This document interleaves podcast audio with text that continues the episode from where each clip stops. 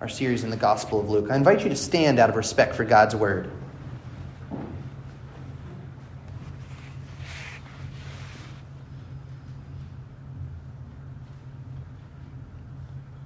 Then they seized Jesus and led him away, bringing him into the high priest's house.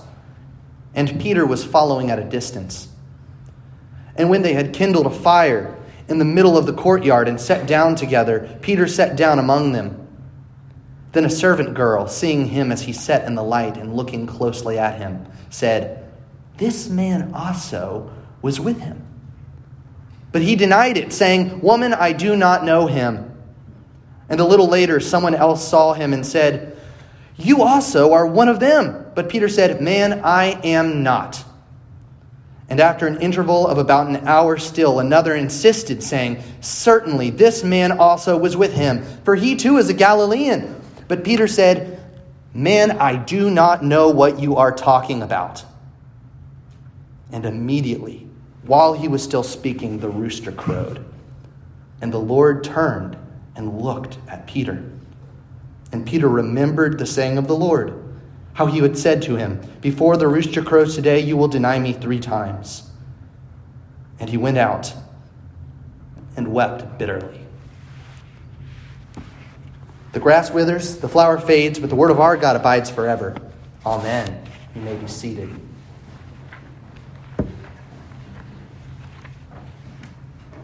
Let's pray. Heavenly Father, open our hearts to receive your word. May we understand it. May we believe it. May we apply it. And above all, Lord, show us Christ in this text. May we meet his gaze as we hear him speaking in the scriptures. We pray this in Christ's name. Amen.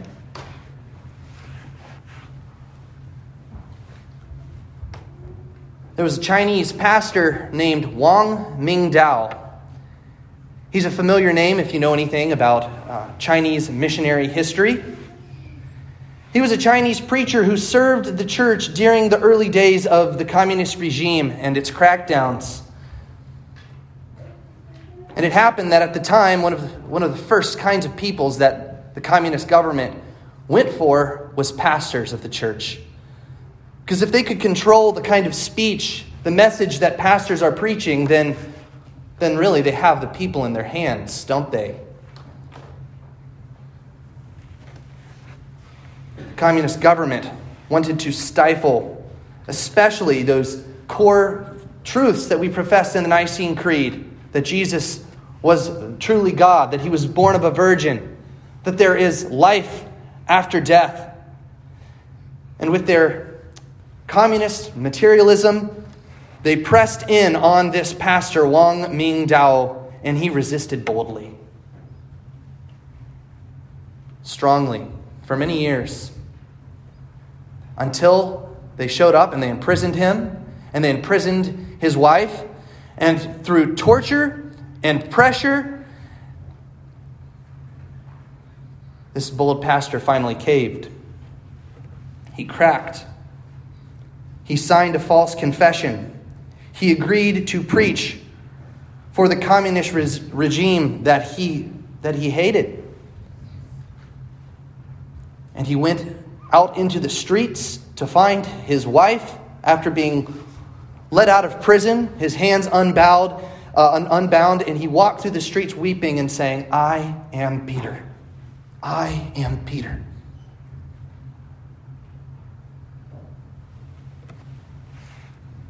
Fitting words from Pastor Mingdao because his story reminds me of Peter's story. Not just in one way. We're going to return to his story by the end of this sermon. So keep it in the back of your mind. I am Peter. I am Peter. I'm one who has denied the Lord, denied the very one who bought me, the one I love. Mingdao's story is familiar. Peter's story is familiar because we ourselves know what it is to fail the Lord in grievous ways. If you don't know that yet, You may know it by the end of your Christian life. And certainly you know in, in this day and age of very public scandals where those people that we propped up as heroes in the church have failed us and have let the church down and have made our hearts sink because of their failures and their denials of the Lord and of the faith. I want to look at Peter's plunge, his failure. I want us to see in this text, which it's a, it's a hard text, right? It's one that we're familiar with. We know about the rooster crowing, we know about Peter. But when we really look at this text and reach for all those different things that we see about Peter and the whole rest of Scripture, I think what we see is not only a picture of tragedy, but one of hope.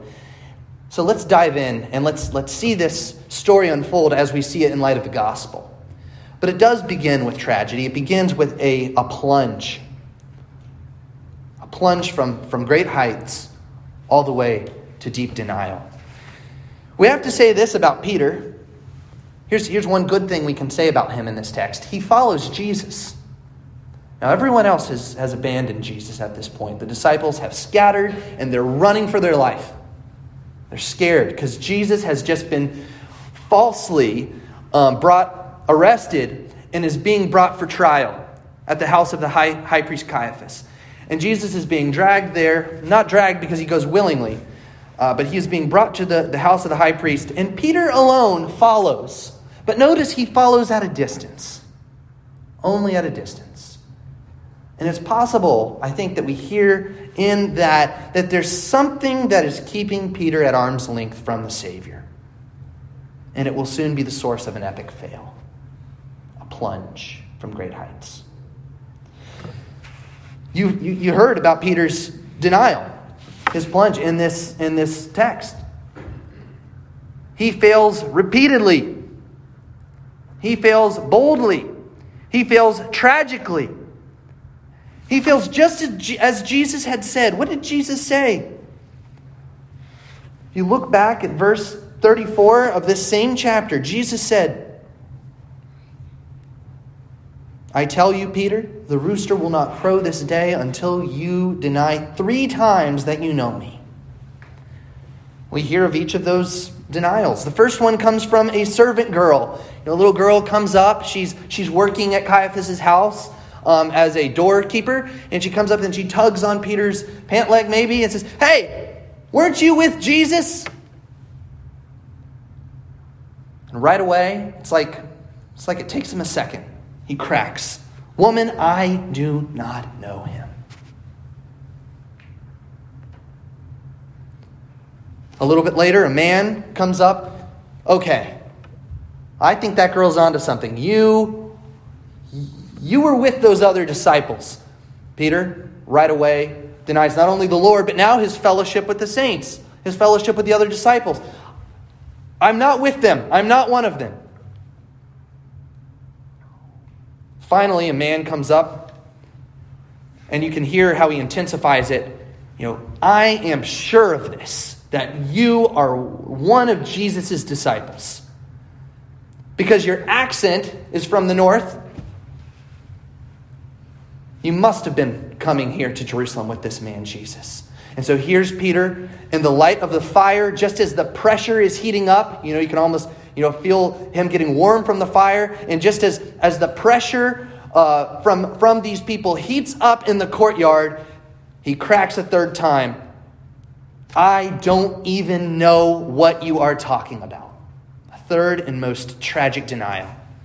You know, this is the sifting that Jesus warned him was going to happen from, from Satan. Three siftings just rock through Peter's soul and shake him up. And it's like, what, what, did, what did Satan say? He wanted to show that Peter was nothing but chaff that would blow away in the wind. What we're seeing is that there's a real truth to that that Peter, when Satan comes knocking, is like, like nothing, like chaff that's blown away out of, out of the hands. And it's at the moment of that third and final sifting and, and, Peter's third and final denial that three events lock in place right at the right time. You know, it's like you see all the wheels are turning and they just click. And what are those three events? First, it's that the rooster crows. Second, that Jesus looks at Peter. Now, Jesus must somehow be in eyesight of Peter. Maybe he's you know, being moved at this moment from um, one, one area of the palace to another, um, and he's being transported. But at that moment, he turns and he locks eyes with Peter. Now, what a look that must have been. Because as soon as Jesus' eyes meet Peter, the third and final event happens that Peter realizes what's happened. He's denied his Savior just as his Savior said he would do, and his heart sinks deep within him. Have you ever felt that kind of that that that feeling when you realize that you have messed up and, and there is no going back? You, you can't turn back time. You can't fix this. You've been complicit in something that is awful. You know, it's kind of like the feeling that you get when you're on the roller coaster and you just drop. You know, and um, it's, not, it's not a fun thing like a roller coaster. When Peter denied the Savior, it, it's, it's like his very life fell through his fingers. And I, I, I know, because he weeps bitterly. He wishes he could go back. He wishes he could undo, undo all of this, but he can't. It's gone, it's done. It's like he's put three nails into his Savior through his three denials, nailing him to the cross. How could you do that, Peter? You're supposed to be the rock, you know, who confesses Christ. You're supposed to be the one who stands strong and, and boldly uh, professes the faith. Instead, Peter's like a jelly, a jellyfish. That's how one commentator puts it. He's not a rock man, he's a jellyfish that just you know, gets all squishy as soon as pressure from Satan heats up. How could Peter do that? Well, let me point you to two, two ways in which this happens. First of all, Peter fails tragically. He plunges from the heights. First of all, because Peter isn't afraid enough, he's not scared enough of himself. Peter isn't afraid enough of the kind of damage that he can personally do to, to Christ and his church. He's overconfident to a fault, and we've seen this over and over again with Peter. He's the one who, you know, in the right circumstance, he steps up and um, he says, Lord, I will go with you all the way to death. I will confess you all the way to my death. And here he is. Um, uh, clearly, he's not prepared for that. He's overconfident. He has no idea that his sins and his failures and, and his sifting can bring great damage to a church. I mean, imagine what as the news go, goes out, it spreads across Jerusalem. Even Jesus, uh, uh, even Peter denied Jesus. And suddenly, everyone who is putting hope in the Savior says, then he must not be who he thought he was. If even Peter denied him. So Peter wasn't afraid enough of himself and, and his the damage that he could do. And I wonder, I wonder if we resonate with that, right? if we resonate with a kind of overconfidence where we say, Lord, that would never be me. Maybe, maybe we even think that as we read about Peter. You know, oh, foolish Peter. He always messes up. I would never do that. Until you're in the hot seat and the pressure heats up, until you're right next to the fire and it gets hot and the sifting begins. We have to be aware of the kind of failure that we can plunge into. Because if we're not, that's at that very moment, that's when we're most susceptible to doing damage to our brothers and sisters. And there's a second reason why Peter fell, why he fell, why he plunged from these heights, and it's that Peter was too afraid. First of all, he's not afraid enough of himself, but he's also too afraid of people and the damage that they could do to him. Peter is a classic people pleaser. Maybe you can resonate with him in this. You know, he, he talks the talk, but as soon as he's put in, um, in uh, not so good company, as soon as he's sitting around all the people that arrested Jesus, then he suddenly turns into a very different kind of person, and it's very hard for him to speak a word for the Savior. In fact, look at who makes him crack. It's, it's a little servant girl. All it takes is a little child to come up and to put pressure on Peter, and suddenly he's saying, oh, Okay, I, I don't know him. I don't know the Savior. This is fear of man, just raw, right in front of us. Peter is, he is to his core afraid of what other people will think of him. He is afraid of what other people could do to him if, if they found out that he was associated with Jesus. Now, I wonder if that connects with you. Because when I think of, of some of the tough situations I've been put in, I feel, I think, what something like what Peter felt.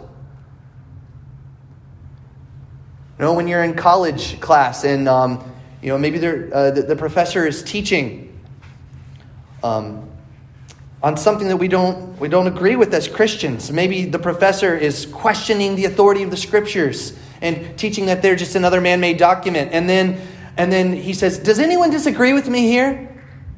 You know, and then the, the difficulty it is to raise your hand and say, I believe the scriptures. I believe Jesus was the Son of God. And to do that to feel everyone's eyes beaming on you and you feel that heat, right? I mean, and, and then transport that to, to a party. You know, leave the college classroom and go to a party when, you know, you're under the pressure and, you know, people are passing around drinks and you know you shouldn't and people are, are, are cursing and, and uh, just the way that they're acting, you know you shouldn't act that way because it betrays your, your identity with the Savior. And yet, you feel the pressure and you start to cave in. And, and you start to act like them. Why?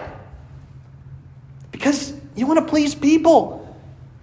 Because you don't want the damage to your reputation or, or the kind of heat that comes upon you when you really live as someone who identifies with Jesus. That's what Peter felt. And I, friends, there's all kinds of different ways in which this plays out with family and friends and classrooms and professors. But I mean, look, it's the same thing. It's fear of man that we wrestle with.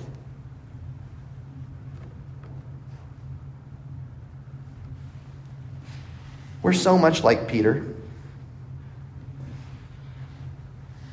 Pride, fear of man, rattling our souls. Our heroes are so much like Peter. We put them up on a pedestal. We make celebrities in the church, and we tell ourselves that they'd never crack. And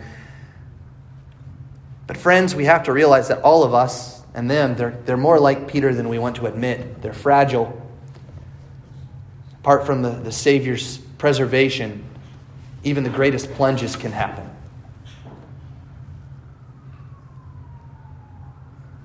Why is this here? Why is this passage here? You know, I've asked myself that, and I, I told I told some of you at home group this past week that that's an excellent question to ask as you're starting to wonder, you know, work from studying Scripture to application of Scripture. Why, why did God put this here for us? Why did He interrupt the narrative of Christ's betrayal and crucifixion with this focus, this spotlight that goes on Peter.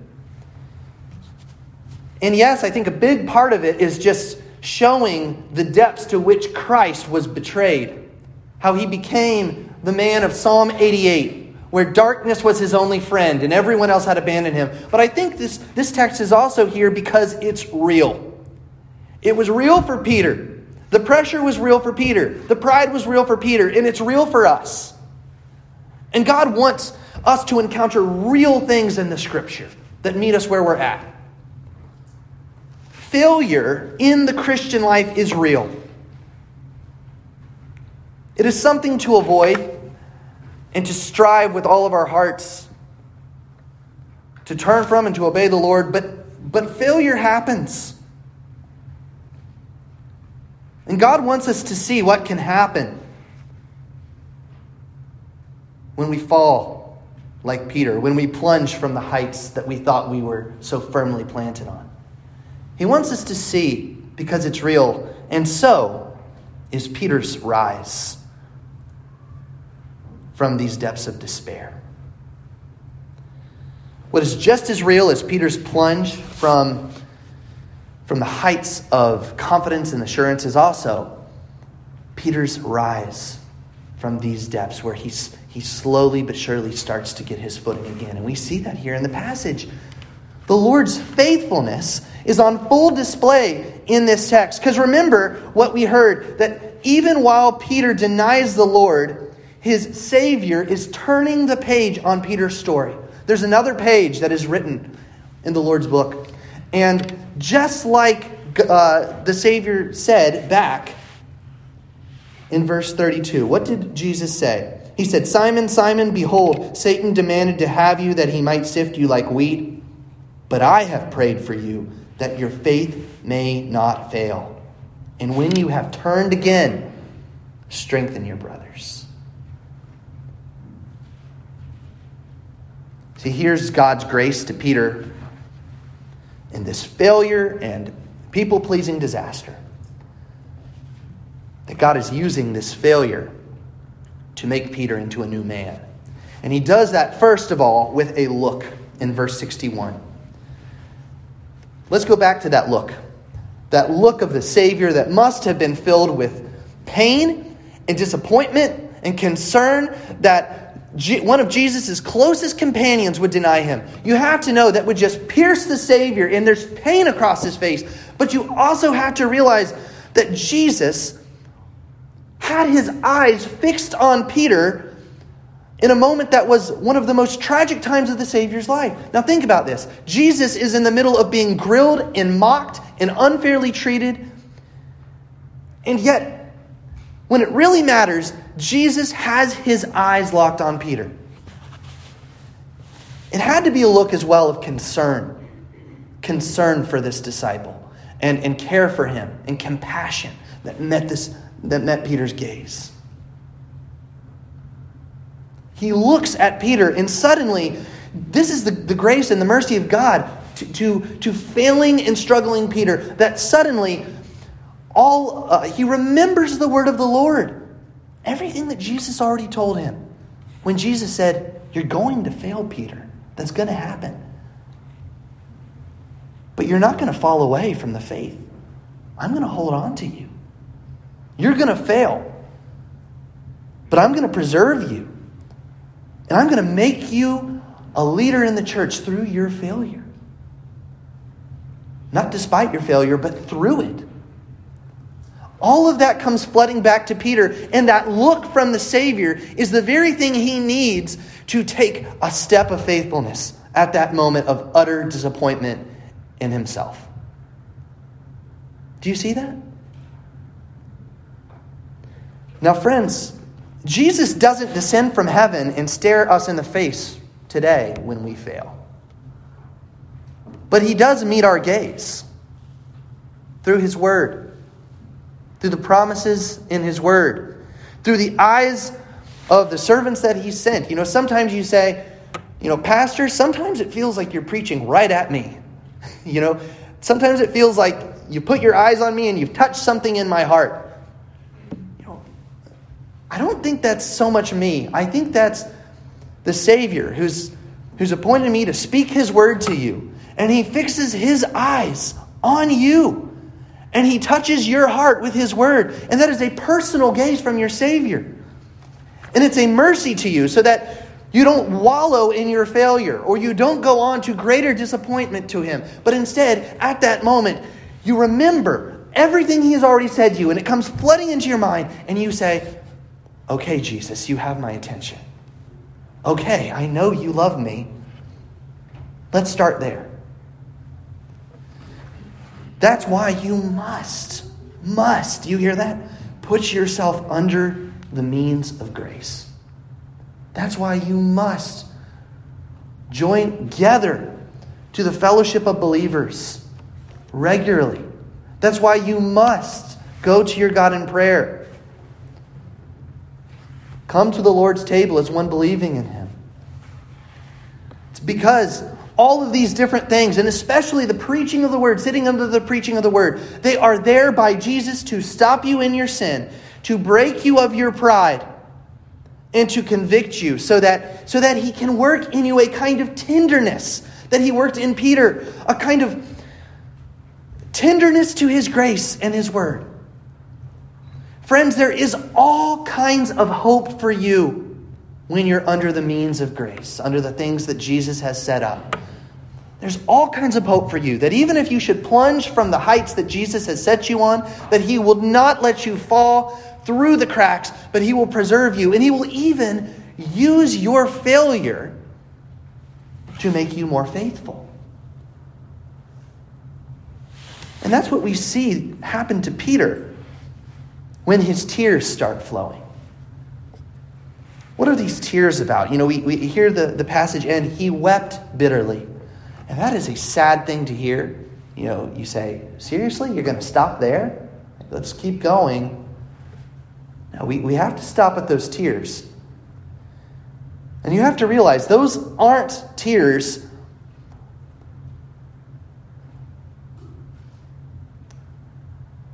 Those aren't tears of pure remorse and nothing more. They are tears of repentance. They are tears that go somewhere. They are tears that make progress in the Christian life. He went out and wept bitterly. When Peter realizes what he's done, there's no worries about what others think. You know, there's no pandering to people around him. He's gone. He leaves that scene. He leaves the pressure and the sifting of Satan and he goes out, and these are just tears of sorrow over the tragedy of his own sin. And they are tears of conviction of what he's done, and they are tears of repentance. That means this they are tears of turning away from himself and his sin and his failure and his denial, and to the God who is rich and full of mercy and who promises restoration. There are two men in chapter in Luke chapter 22 who end up weeping bitterly. You know who they are? One is Judas, the deceiver, the betrayer. There are two men in chapter 22 who betray Jesus, who deny him. One is Judas, one is Peter.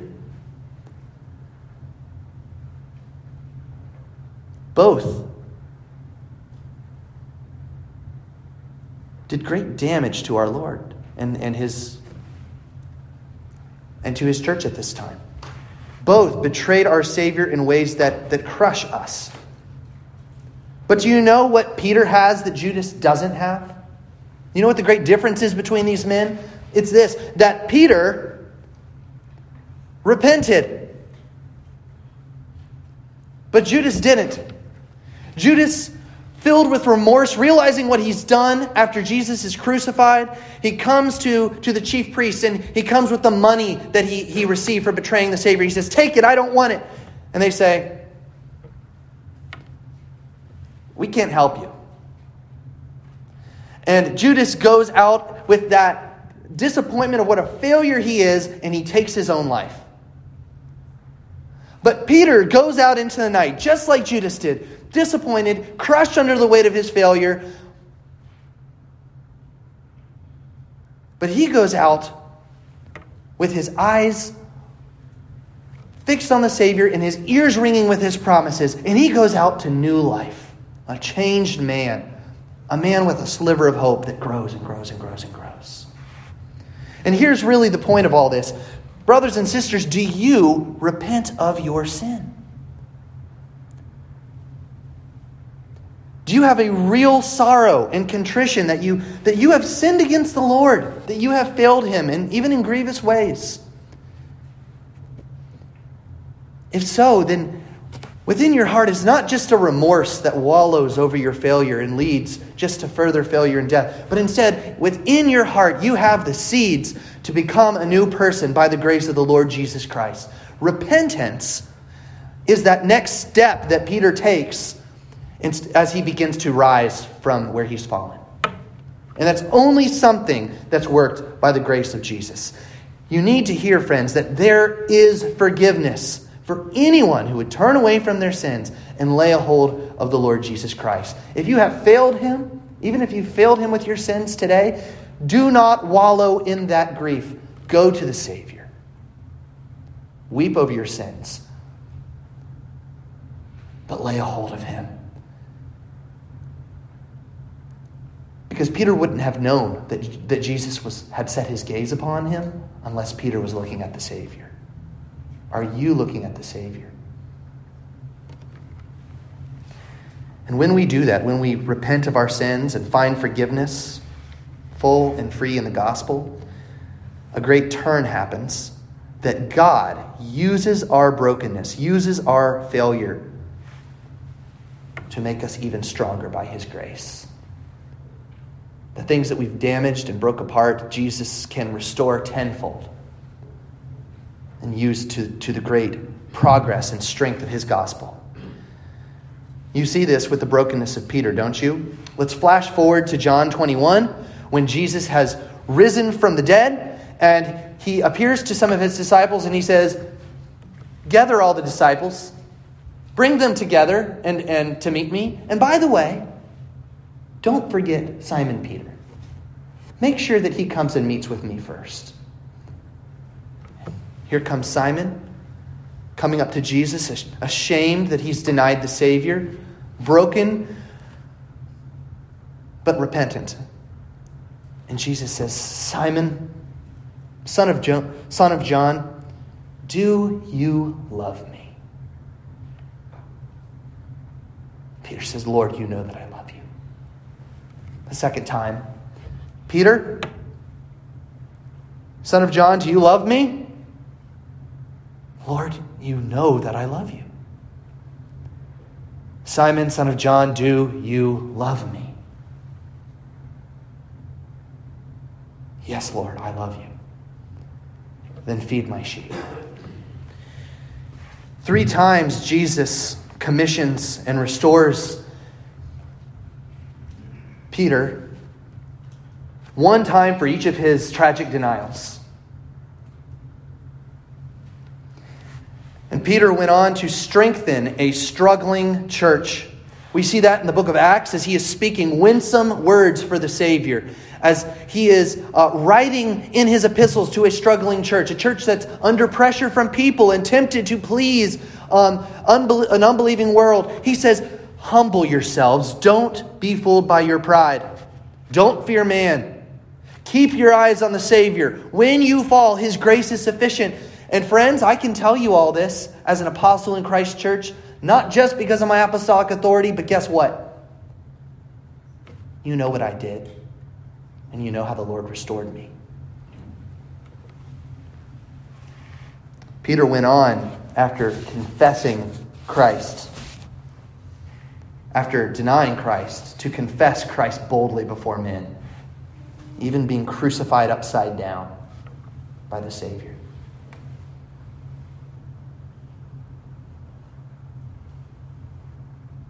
It is possible, very possible, for those to be restored in Christ's church who have grievously sinned. It's, it's possible because of his forgiveness. But before we even begin to talk about you know, public ministers who have brought a scandal to Christ being put back in a place of ministry, first, we actually have to say, is the pattern of Peter there? Have those that have failed really repented? You know, in the early church, it was said that Peter couldn't hear a rooster crow without crying, without weeping. Do those who have failed before the Lord realize the depths of their failure? Are they sorrowful over that to the point that they are pained by it? We have to start there. That starts with you sitting in the pews with your with your failure. It starts with me. But before we even begin, to talk about reinstating those that have brought public scandal to the church. That's an issue to be taken up in the wisdom of our church courts. But before it even goes there, we have to ask have they been broken like Peter was broken? Are they, are they willing to serve like Peter was willing to serve? Do they love the Savior?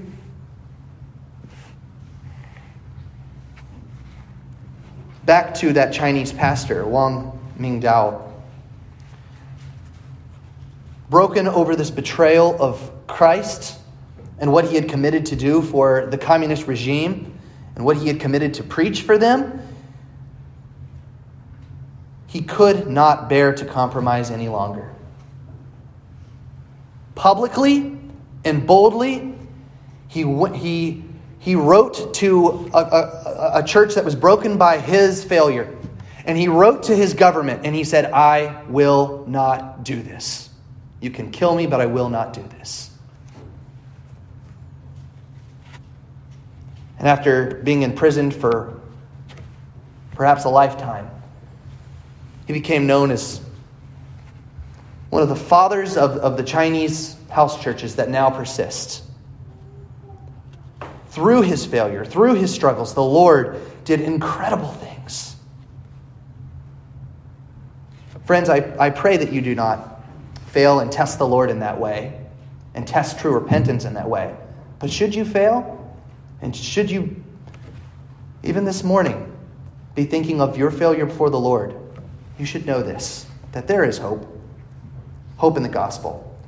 Hope in a Savior who restores, who causes us to rise when we've fallen. Let's pray.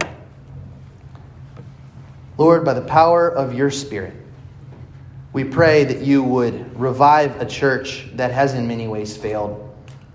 Make us bold in our witness, no matter what the cost is. And Lord, we thank you for brothers like like Ming Dao, who, who you caused to rise after they stumbled. May you do this in your church. And Lord, may we not know the sting of failure. But when we do, grant us the grace of repentance to rise above it. For you are greater than our sins. We pray this in Christ's name. Amen.